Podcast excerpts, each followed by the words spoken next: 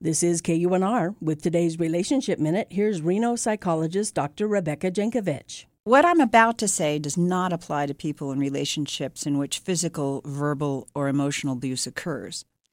In relationships without abuse, I'm often asked, why do I have to make all the changes for this to work? And the answer is because you're the one who sought therapy, so you're the one with the greatest ability to initiate a change. If one of you changes to be more kind, less critical, more affectionate, more positive, there's an inevitable impact on the other, even if it takes months for you to see it.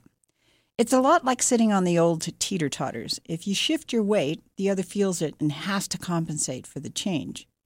We would all like our partner to work as hard to fix this relationship as we work. If instead of initiating change in yourself, you wait for things to be fair and your partner to also start making changes, you could wait so long that your relationship sours beyond repair. So, if you want this to work, overlook the unfairness that you're the one starting all the changes. For KUNR, this is Dr. Rebecca Jankovic. Dr. Jankovic has practiced psychology in Reno since 1974. Hear more of her insights at kunr.org.